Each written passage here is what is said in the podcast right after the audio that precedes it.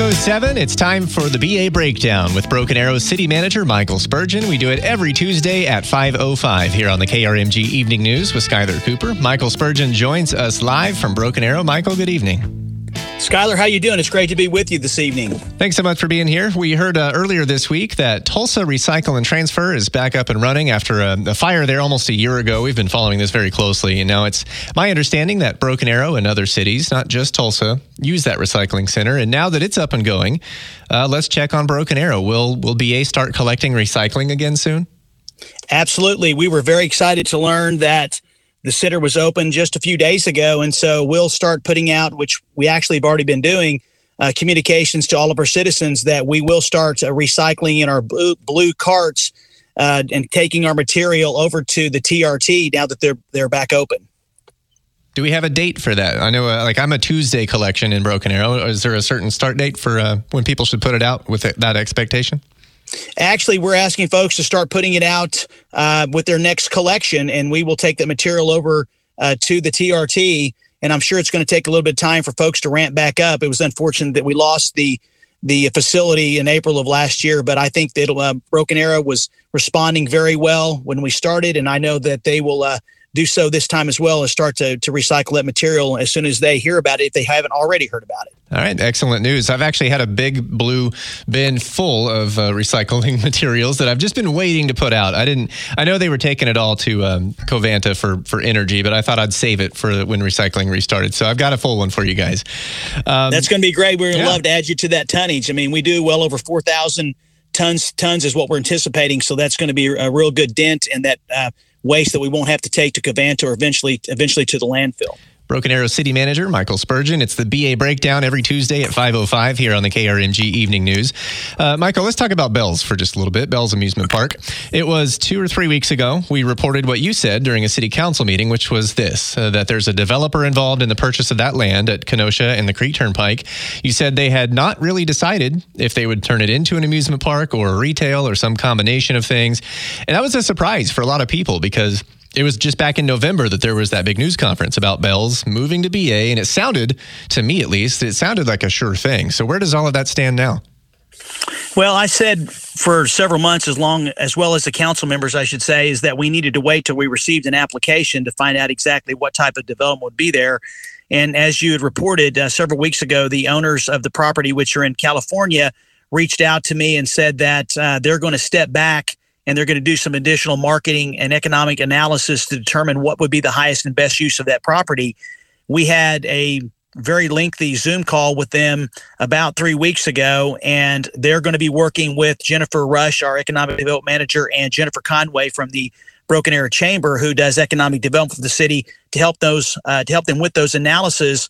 And I would anticipate that we will receive an application from them probably sometime before the end of this year and we're not sure whether that is going to be uh, some type of mixed use with um, an amusement park or it's going to be at the traditional amusement park as a pros. We're just going to wait till we get an application and then we'll uh, go forward from there. What's the connection between that company in California and uh, Robbie Bell or the Bell family?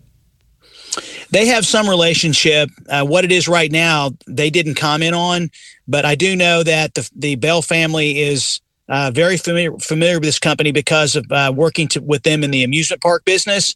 And so, um, what we were told was Robbie was going to be involved in some way of operating the amusement park. If that's changed, they haven't conveyed that to us. So I'm not really sure what it is, but we were just advised that going forward, we were to work with the Seaside Company with regard to the development of the property. Have you personally or anyone there at the city that you know of been in contact with Robbie or, or the family lately? I have not spoken to Robbie since the uh, announcement back in November, and I'm not even sure if Jennifer Rush has spoken to him, our economic development manager, in the last month or so.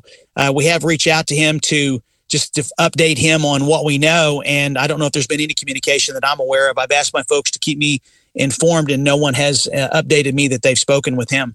All right, uh, we get a lot of open mics, a lot of questions about that. So I just wanted to ask you uh, where we are, and I know we'll we'll continue to follow updates there. Uh, let's move on, though. This is something that's important to a lot of people um, that listen to KRMG because we are known as Tulsa's severe weather station, and it is like what we do. We are all over severe weather, and in Broken Arrow, it sounds like um, you guys are also being prepared to make sure people are informed about what's going on in the form of uh, upgrading some sirens.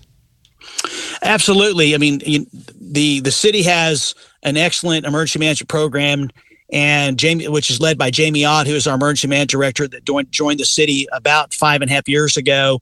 And one of the most important things we can do is is be weather prepared. And we were fortunate to have the community support a bond package back in 2018 to install some additional sirens, and we've secured a grant through the FEMA and the federal government to actually replace a number of our existing sirens to ensure that those folks that are outside during severe weather will hear those sirens and to know to take cover. So Jamie Jamie Ott is amazing as emergency director, and we're very fortunate to have him. And he prides himself on testing the sirens, keeping the city council, the administration, and the committee informed on what's going on, not only just when there are storms, but also with our preparedness to make sure that it becomes a constant that people understand that they need to be weather aware. And, and I just couldn't be prouder of Jamie and as well as Major Tom Cooper. He said something in there that's really important. A lot of people don't uh, understand, and it's that those sirens are for people outdoors. You you aren't necessarily supposed to hear it in the center of your house or when you're in a store or something. That is correct. I mean, obviously they they are so loud, and if you're close enough to the siren, you would be able to hear it while you're indoors. But it is uh, predominantly for those folks that are out in their cars, if they're outside, if they're at an event, and we we we promote that as much as we can. But there is some misconception that uh, you know people are not supposed to hear that. If they do, it's because of where they're located. And then we have other communications that we try to keep the, the folks posted. And then, of course, we have great radio stations and television stations that do do an excellent job of uh, keeping the community informed of where we are with respect to the weather. That's Broken Arrow City Manager Michael Spurgeon. We're doing the BA Breakdown, a new feature every Tuesday at 5.05 here on the KRMG Evening News. Michael, thank you so much. We'll talk to you next Tuesday. Sounds good. Look forward to it, Skylar.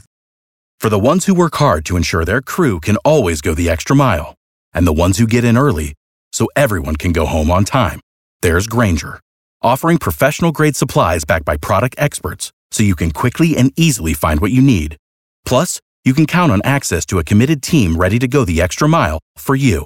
Call, clickgrainger.com, or just stop by. Grainger, for the ones who get it done.